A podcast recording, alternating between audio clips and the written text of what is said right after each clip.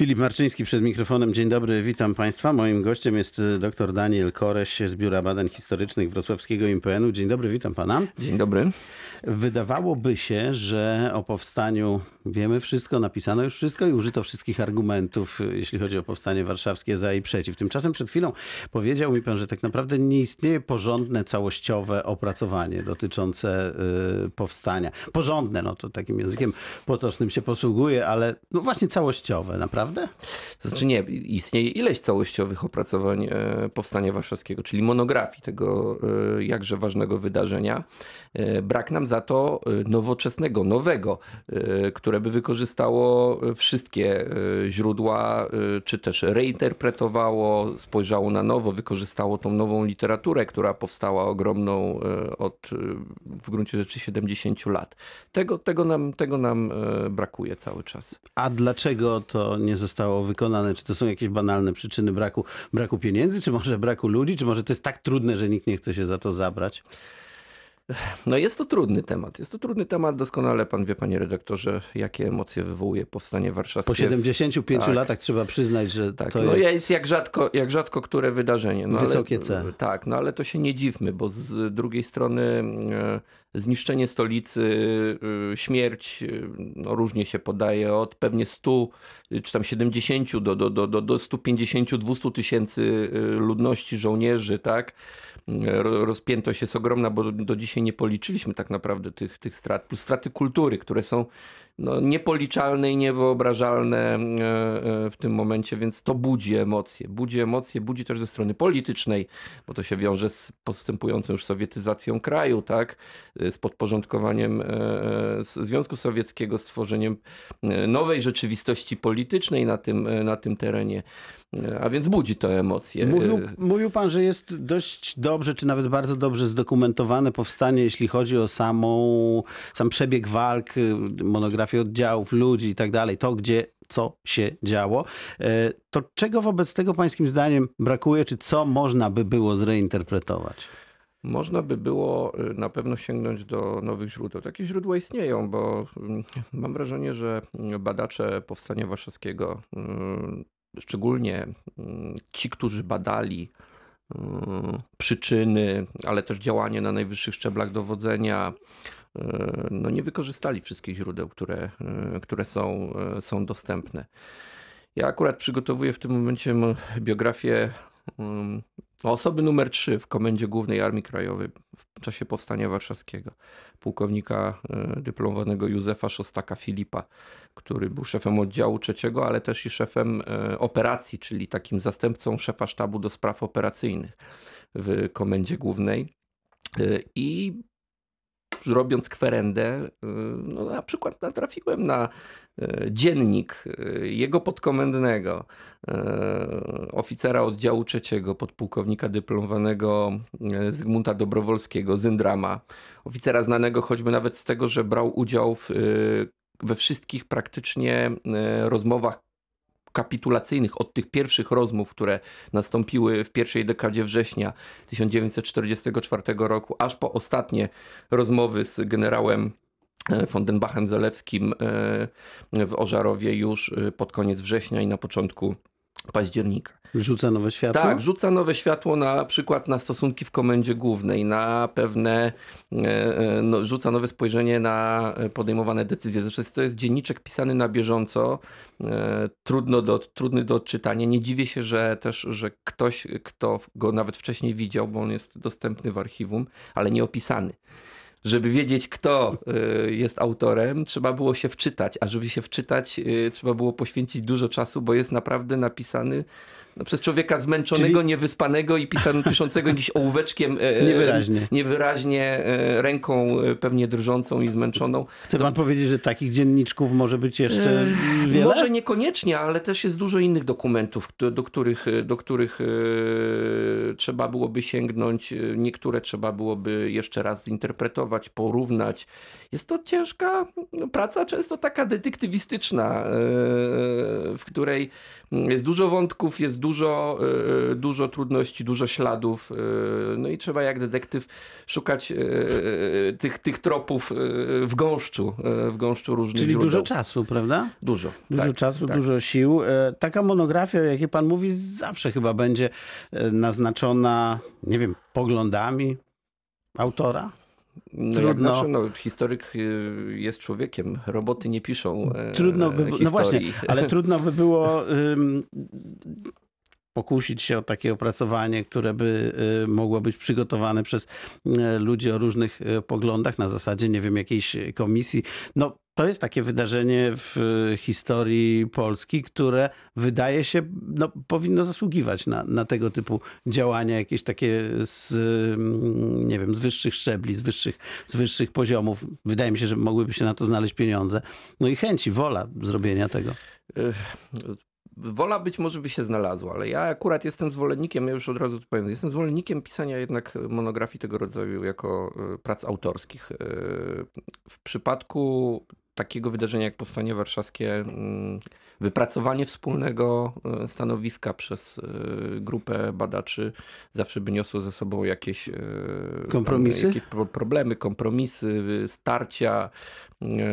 Autor, który ma koncepcję i który najpierw dobrze poznaje źródła, tak, i literaturę, a potem na tej podstawie buduje własną wizję wydarzenia, o którym pisze. No, moim zdaniem jest bliższy e, wypracowania przynajmniej jednolitego spojrzenia na, na wydarzenie niż grupa, e, grupa ludzi, którzy nad tym pracują.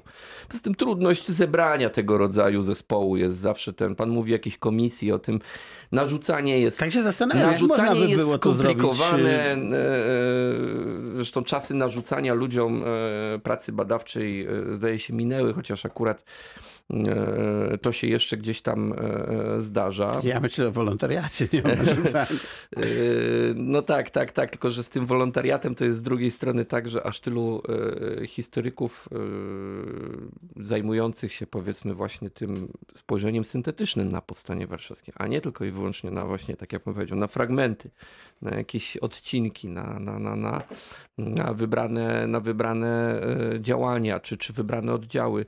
No nie ma aż tak też e, dużo. To, no niesie to ze sobą wiele kom, komplikacji, ale też dla I, jednego... I się nie stanie, tak? Ja nie wiem, czy się stanie. To zadaje mi pan pytanie, na które nie znam odpowiedzi. Ja się zajmuję wycinkiem tak naprawdę, yy, przez to, że piszę biografię tego człowieka, więc się zajmuję tylko pewnym wycinkiem, ale nawet bez jakiegoś, mówię, strasznego wysiłku yy, z mojej strony docieram do nowych, yy, do nowych źródeł yy, i do nowych odkryć. No to coś mówi o tym, na jakim poziomie jednak pozostawiliśmy te badania, Powiem prawda? Bardzo często e, historycy piszący szczególnie syntezy korzystają przede wszystkim z dotychczasowych ustaleń. Tak, e, rzadko kiedy mm, robią e, jakieś głębsze kwerendy źródłowe. Raczej e, korzystają z e, Tego, co jest. tak, z wydanych źródeł, z ogromnej literatury, no i raczej mają swoje często spojrzenie. No, taką książką zresztą, o której warto tutaj wspomnieć, która nie jest może syntezą taką w sensu stricto powstania warszawskiego, ale też do, do, do, do tego y, zmierza, czyli praca profesora Sowy, kto wydał Wyrok na miasto. Y, bardzo dobra, jeśli chodzi o bardzo dobra, jeśli chodzi o na pewno interpretację i spojrzenie krytyczne na, na powstanie. Za to można mieć pewne jakby zastrzeżenia i też do tego, do bazy źródłowej, że to jest tylko wykorzystanie tego, co dotąd wyszło, a nie korzystanie z y, nowych ustaleń, które by jeszcze pewnie pogłębiły y, i nadały y, To- ale to- o- o innego wymiaru No, tezom też stawianym każda- przez profesora. Każda taka praca, jak Mhm. pańska teraz, monografia, o której pan mówi, też poszerza bazę tych dostępnych materiałów, więc e, Oczywiście, że tak. No może powoli, powoli, powoli. syntetyczny obraz tego powstania będzie łatwiejszy do skonstruowania. No, powiem tak, jeśli my w naszej rzeczywistości obecnej, e, historycznej, e, musimy się niestety w kolejne rocznice powstania e, sięgać do już klasyki, takiej jak właśnie mm, Adama Borkiewicza, e, praca klasyczna, pierwsza monografia Powstania Warszawskiego, czy Jana Ciechanowskiego, który raczej nie pisał o powstaniu warszawskim, a o tym, jak do powstania warsza- warszawskiego doszło z punktu widzenia przede wszystkim politycznego. Książka, która ma nie wiem już ileś e, wydań, e, bo tam raczej co parę lat wychodzi e, kolejne wydanie. Co pan profesor uzupełnia tam ją nieco jeszcze, ale nie zmienia pewnego wydźwięku, który w jego pracy, zdaje się, doktorskiej został na terenie Londynu jeszcze wydanej w latach 70. Nie, nie zmienia, no bo, no bo nie, nie, nie prowadzi kwerent też ten. Zawsze można mieć zastrzeżenia do tego typu y, praktyk, że no, powiela się to, co już w gruncie rzeczy Że, jak, napisano. jak to się mówi, można to zrobić lepiej, tak? Czy no, inaczej mo- można to zrobić inaczej. Może nie e, lepiej, bo to jest e, wiadomo, to e, każda praca ktoś może zapowiedzieć, że pisze świetną monografię, a potem się bierze to do ręki i ma się do tego ileś zastrzeżeń. Nie lepiej, a inaczej, tak? Dążmy do tego, żeby w ten sposób mówić. No na koniec, ja mam, wziąłem takie dwa argumenty, które z jednej strony są takie bardzo zrozumiałe, już nie wdając się w mm, politykę, bo to pewnie trzeba by bardzo długo e, rozmawiać i z różnych stron na to patrzeć, ale takie techniczne i takie przemawiające do wyobraźni, więc e, jeden na 20 czy 25 tych powstańców był uzbrojony mniej więcej, tak? tak. To się zgadza. Więc nie, nie trzeba było tego No może- robić. może- z drugiej strony... Może nie aż tak mocno, bo y, to zależy, co pan myśli o uzbrojeniu, bo y, mniej więcej w dniu, w godzinie W y, na około 40 tysięcy, y, 35 tych, co stanęli do mobilizacji, to około 7-8 tysięcy posiadało jakikolwiek element uzbrojenia, plus y, y, no w gruncie rzeczy każdemu można byłoby wręczyć butelkę z benzyną, z płynem zapalającym. No. Właśnie, e, więc, więc nie. Tak, I jeden z tych argumentów, że nie trzeba było tego robić. I, i, I druga strona, piszą historycy, to powstanie, że społeczeństwo, czy ci młodzi ludzie byli tak nabuzowani, że i tak by wybuchło, więc trzeba było to zrobić. Te argumenty oba są trafne, wydaje się? Ja na to nie spoglądam z tej strony. To znaczy, ja się jako historyk nie patrzę w ogóle na. na, na, na, na to, to, to jest raczej spojrzenie e, takie trochę. E, Psychologiczne, psychologiczne, właśnie, psychologiczne. Techniczne, no bo to z uzbrojenie jednak pogranicza, z pogranicza psy, psychologii, wiadomo, uzbrojenie nam wiele mówi. I świadomość tego, że uzbrojenie było marne, to było i na poziomie komendy okręgu, która była potem dowództwem powstania warszawskiego i na poziomie e, komendy głównej i oni z pełną świadomością jakby wywoływali powstanie, wiedząc, że nie są odpowiednio e, do niego uzbrojeni. Ale moim zdaniem e, powstanie warszawskie nie wybuchło z powodu tego, że była nabuzowana ta Powstanie warszawskie wybuchło z dwóch, e, mo, moich zdaniem, kluczowych powodów. Z jednej strony z nacisku Londynu, a przede wszystkim premiera Mikołajczyka jego środowiska politycznego, przede wszystkim związanego ze stronnictwem ludowym, też na terenie kraju, tym konspiracyjnym.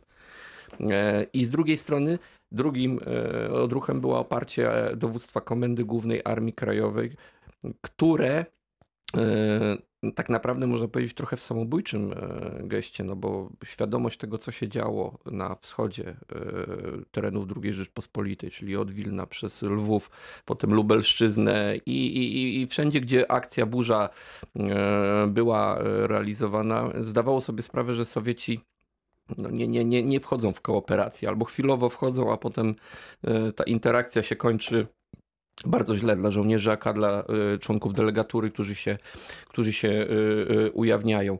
I Komenda Główna i delegatura, bo tak naprawdę to delegat wydał zgodę Komendzie Głównej na e, powstanie warszawskie. Proszę o tym e, zawsze pamiętać. Nie generał Burko-Morowski e, ostateczną był instancją, zarządził, tylko dlatego tak? 31 lipca o tej godzinie 17 kazano sprowadzić na, tam na, do lokalu konspiracyjnego, gdzie, gdzie się spotkano na tej ostatniej odprawie przed 1 sierpnia właśnie z delegatem rządu. Delegat rządu wydał, wydał tą zgodę. Komenda Główna czuła się w pewnym momencie zakładnikiem tak naprawdę. Zakładnikiem z jednej strony komunistów, którzy wykonywali pewne y, akcje na terenie Warszawy i grozili, że wywołają sami powstanie i wręcz prowokowali do tego. Z drugiej strony y, czuli się y, niezrozumiani przez Londyn do końca, który dość sprzecznie, rząd mówił, podpowiadał wręcz, wywołujcie powstanie. Mikołajczyk to od początków lipca wręcz sugeruje, najpierw przez generała Kukiela, ministra obrony narodowej, potem 26 lipca przed odlotem do Moskwy wysyła tą słynną depeszę niekonsultowaną e, z rządem, e, że e, wręcz wprost mówi, macie zgodę na to, na wasze działania, bo już wie, że tam jest w, w kraju kocioł do tego, żeby powstanie wybuchło. A z drugiej strony czuło się też zakładnikiem, tak właśnie, wobec dołów żołnierskich, tak, i wobec tego przede wszystkim, żeby nie wystąpić za późno. Chciało, dowództwo miało ambicje do tego, żeby reprezentować kraj, delegatura i dowództwo rządu i zaprezentować się wobec Sowietów, nie dać się wyłapać jak, e, mówiąc krótko, barany e, idące na rzeź. I te ambicje spowodowały też e, wybuch powstania. Tyle czynników. I to, proszę Państwa, byłby, mógłby być dopiero początek rozmowy, Tak. ale niestety musi być koniec. Bardzo dziękuję. Dr Daniel Koreś, Biuro Badań Historycznych IPN. Dziękuję bardzo.